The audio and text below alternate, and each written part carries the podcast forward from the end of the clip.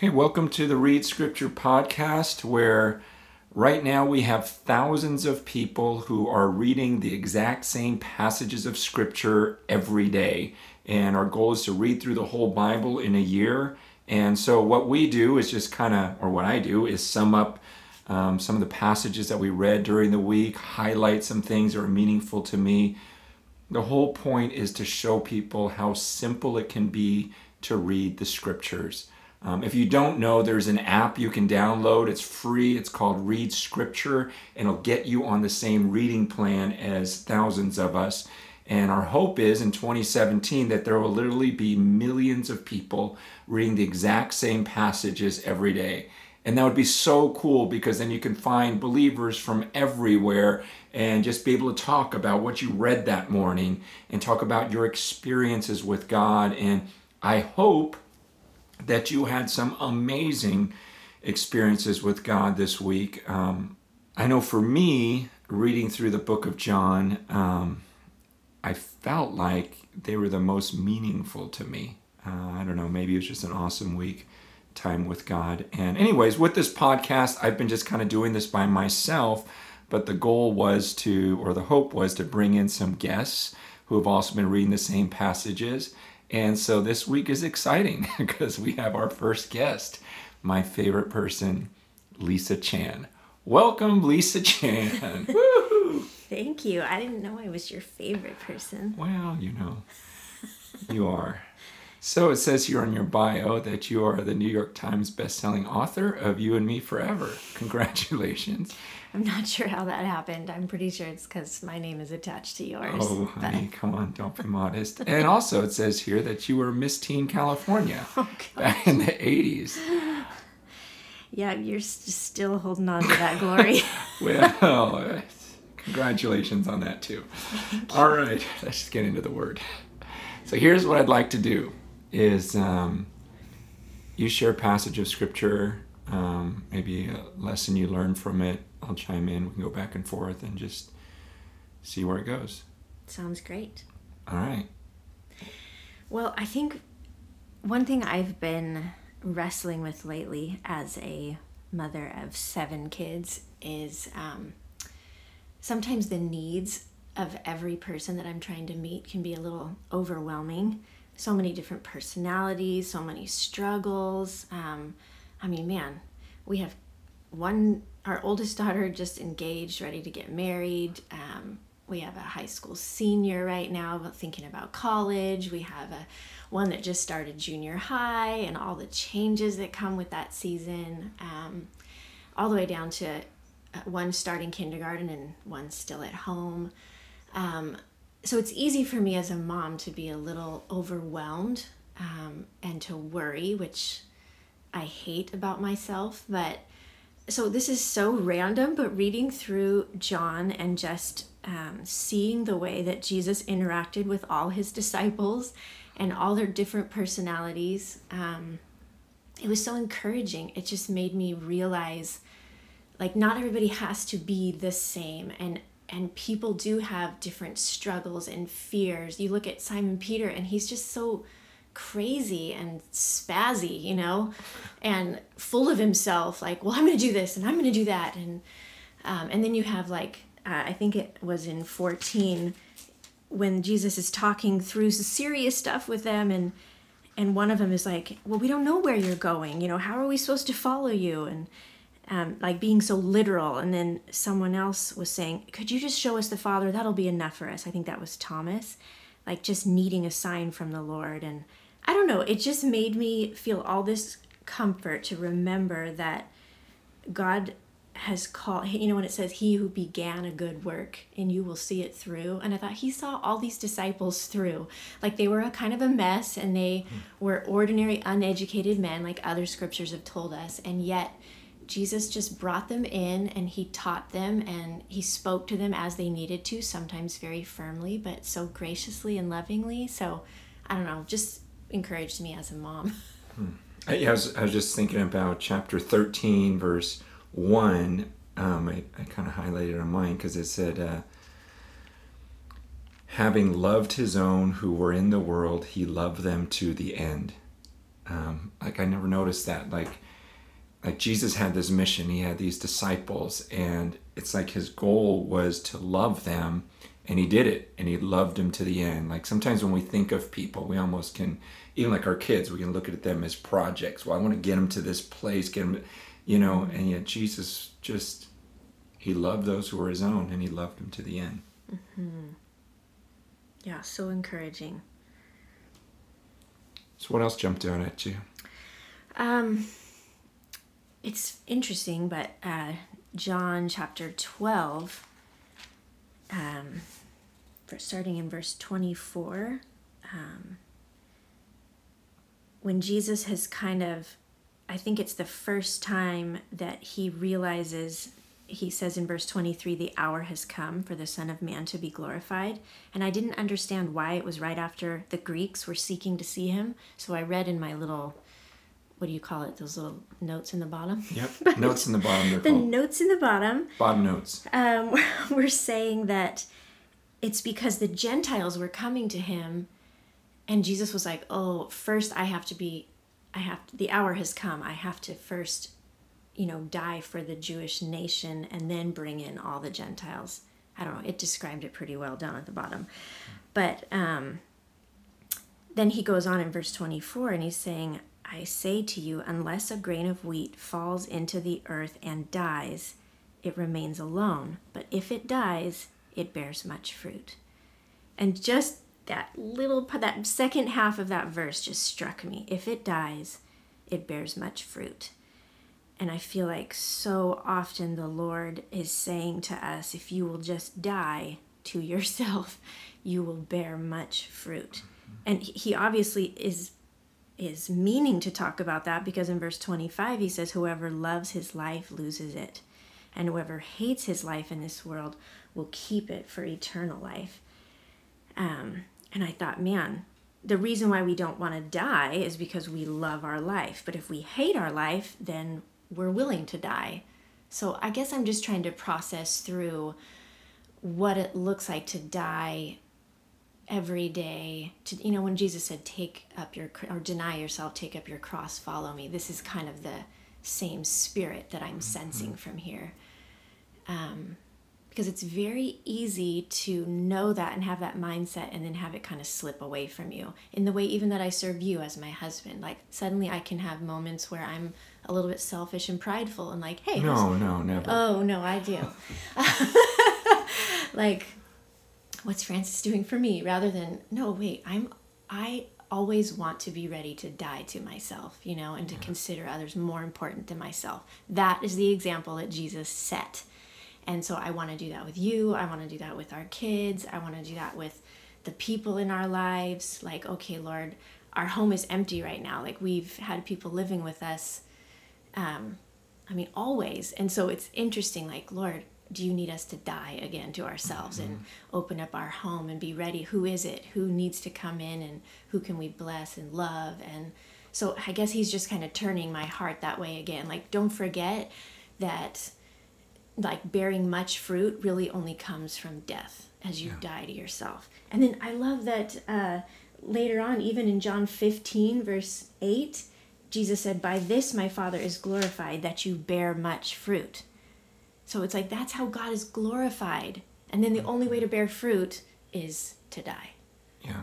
And so it's like, man, if we want God to be glorified in our lives, we have to be willing to put ourselves to death. well, it's interesting because I was thinking some of the same things when I was reading it about how, I don't know, you know, like we all try to avoid pain. We all want, uh, we almost Comfort. feel like, yeah, like something's wrong when it hurts. And yet, I mean, Jesus just said, look, if you love your life, you're going to lose it. Like, there's something about we should be serving to a point where it hurts. We should be rejected. That's why in chapter 15, also in verse 18, when he says, If the world hates you, know that it hated me before it hated you. If you were of the world, the world would love you as its own. But because you are not of the world, but I chose you out of the world, therefore the world hates you. Um, I don't know. I, you, you know, I, I always like to say things in a way that that maybe people would accept it and and not be rejected. But it, it was different this time when I read it. It's like, you know what? They hated Jesus. And he says, look, if they hate you, it's because they hate me. It's it, the whole idea he explains is it's it's not that they even really hate you. They hate the Father. They hate me. And I don't know, for the first time in a while, I almost had this desire like, you know what, Jesus? I want to be hated. I want to be on your side. I want to I want to be counted with you. Mm. So I don't know some of the the challenges for me probably probably my favorite passage this week was John 14. Um, John 14 verse 12. It's also a challenge to my faith because he says, "Truly, truly I say to you, whoever believes in me will also do the works that I do." and greater works than these will he do, because I am going to the Father. Whatever you ask in my name, this I will do, that the Father may be glorified in the Son. If you ask me anything in my name, I will do it. Hmm. And I mean, just to go, okay, those words came out of the mouth of Jesus. So, what does it mean? I mean, how do you not take it literally? I mean, he even says, truly, truly, like, truly, truly, I say to you, whoever believes in me will also do the works that I do. Greater works than these will he do because I'm going to the Father. Mm-hmm. Like, I want to take that literally. And I, I just know when I was alone, I'm going, okay, God, this is absolute truth. I don't care what everyone else tells me, what books I read, what podcasts I listen to. I don't know if those things are completely true. Someone can look me in the eye that I totally respect, and I still can't be sure that's absolute truth. But this came out of the mouth of Jesus. I should put this above everything else that he says that whoever believes in me will also do the works that I do, and greater works than these will he do, because I'm going to the Father. And so I was just wrestling and going, okay, you said this. This is absolutely true. That means that I don't believe like I should. Mm-hmm. And so, God, give me a greater belief because I really believe that I am only scratching the surface of everything I could be doing on this earth according to that verse. Yeah, it's interesting you pull that out because today, as I was praying, those words came to my mind and I started praying differently. And I don't know if this is right, but it's just what this spirit was compelling me to do, just changing my wording, even like, okay, he says there specifically, whatever you ask in my name. So I'm thinking through, you know, just each of our children, even like, okay, um, I don't want to embarrass anyone, but uh, but basically just saying in Jesus name like father so that you can be glorified in Jesus name would you um, you know give this person the courage to do this? Or would you do this to glorify yourself? I'm saying this in jesus name. And like i was praying differently because i've never prayed mm-hmm. specifically like that. In jesus name you know for the glory of you the father and i'm that's not even talking about works. I'm just talking about in my prayer i was just trying to bring in this theology you know mm-hmm. and this thought of yeah you know what? I don't pray thinking about wh- whatever i'm asking in his name and bringing it before the father. Um, so yeah it challenged me too. I don't really know exactly what we need to be doing with this. Yeah. I mean i think there's a there's a real full picture to the idea of praying in his name um, which is the idea of this is everything you stand for, Jesus. That's why I'm praying this. Like this is what you want also. This is that's why I'm praying this. And I'm praying this in the name of Jesus. I mean, this is this is also what separates us from all other faiths is when I pray to God, he actually listens to me and he actually does what I ask. I mean, that's that was the whole thing of, of Elijah on Mount Carmel versus the prophets of Baal. It's like, go ahead, pray all day, cut yourselves, scream, do whatever you want. But it says that no one answered them. Mm-hmm. And so when I pray in the name of Jesus, which means I am praying through Jesus, claiming what he says in this passage, but also praying things that are in accordance with everything that he is and everything that he taught. And that's why it's so important that we're reading everything that he that he said, mm-hmm. um, so that I can pray the way I see Jesus praying and asking for the things that he wanted me to pray for. But um, I, I, mean, I, I, think about this verse and. I, I even think about what's going on in our life right now and just the crazy answer to prayer where I go, man, that's because we believed. Mm. Um, I mean, I guess we can announce it. but okay, in February, I still remember, uh, I was, you know, I was going through the scriptures and one of our, uh, with one of our leaders at the church, uh, and every time he would share about what he got from the scriptures that day, I'd come home and tell you and go, man, this guy, this guy Justin, man, I, I know he's been in the presence of God. The things that he says makes me so excited, you know, when you're like, wow, you got a man crush on this guy. And I'm like, I, I just really like him. I feel like he, he knows the word. And, and, uh, and, and someone made a comment uh, who met him, Bob Goff, you know, was over one day and he was just like, gosh, he says to Justin, you know, you seem like the guy that everyone would want as a son in law. And after he said that, I thought to myself, you know what? He's right. I do want him as a son in law. And I just remember praying, going, God, okay, according to scripture, I should be able to ask for things like I see in scripture. And, and I don't want to do things the way everyone else does. I'm just going to ask you. I've never asked before. Can you make that guy my son in law? Can you put him in my family?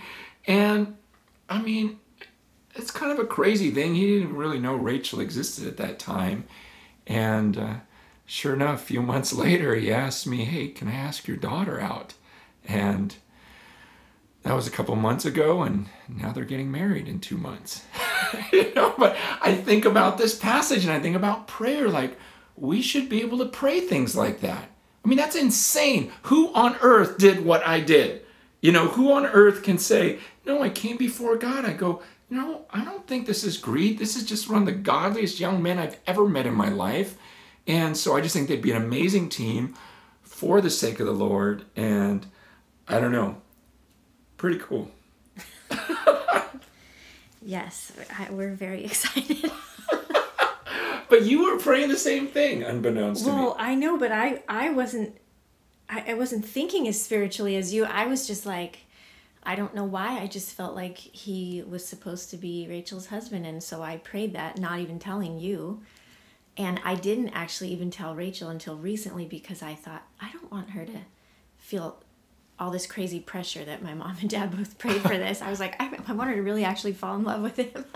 well, yeah, but, but, we didn't really tell her till after it, they were engaged. Yeah, and it made it so exciting for me too to think, wow, why did the Lord stir both of our hearts to pray that way and then answer it and bring him into our family? That is pretty awesome. Yeah, I mean, I, I just think there should be things like this for everyone. You know, like this is the way we're supposed to live. Like you you pray for crazy things and he gives you things beyond what you can imagine. Mm-hmm. I mean, I, I think ever since she was young, we prayed for a godly husband. And now it's like, wow, this is like over the top.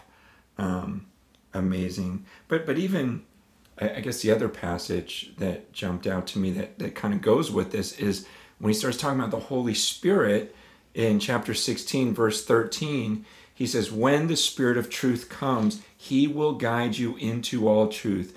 For he will not speak on his own authority, but whatever he hears, he will speak, and he will declare to you the things that are to come. He will glorify me, for he will take what is mine and declare it to you.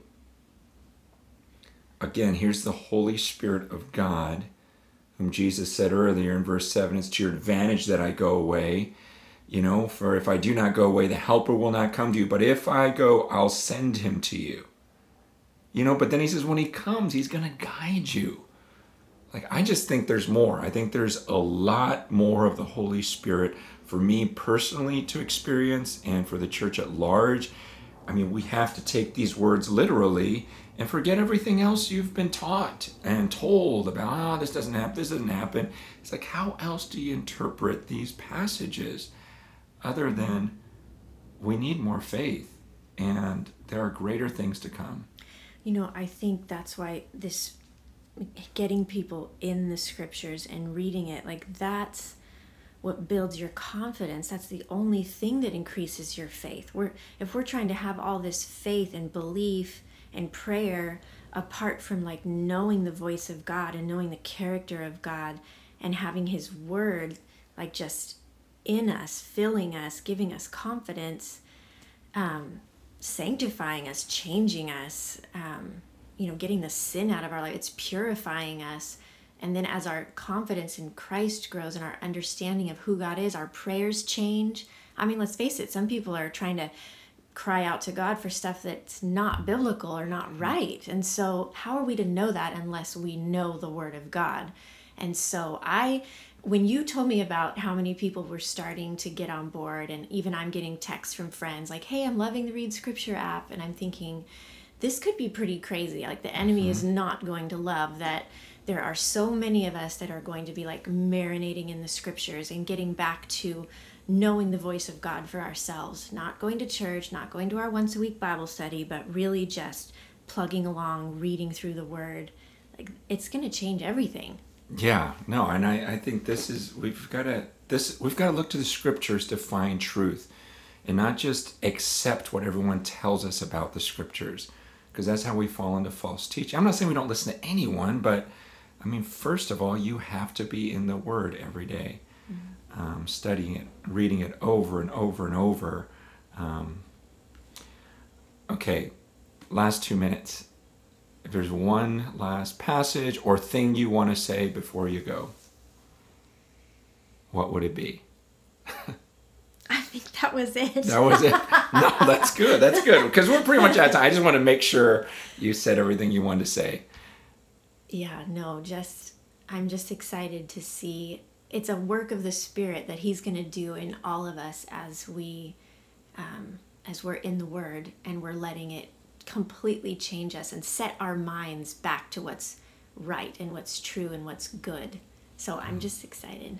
Yeah, no, I'm excited about people just talking about being alone with Jesus because there's just so much talk about books and speakers and conferences, and those are all fine, good things. I mean, we speak at conferences and write books, and here's a podcast, but, but there's just no there's no uh, replacement um, no substitute for being alone with God. And I just hope that over this next year we just hear more and more reports of being people saying, I was alone with God today, reading His Word, and I had the most amazing time with Him.